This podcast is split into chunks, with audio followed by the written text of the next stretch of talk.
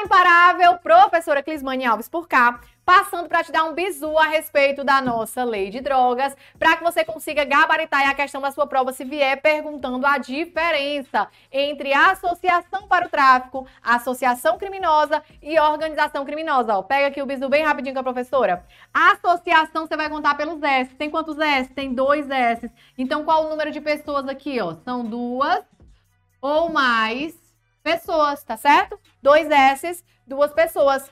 A associação criminosa tem quantos S's? Ó, são dois S's mais um S. Três S's aqui vai ser configurado se tiver três ou mais pessoas.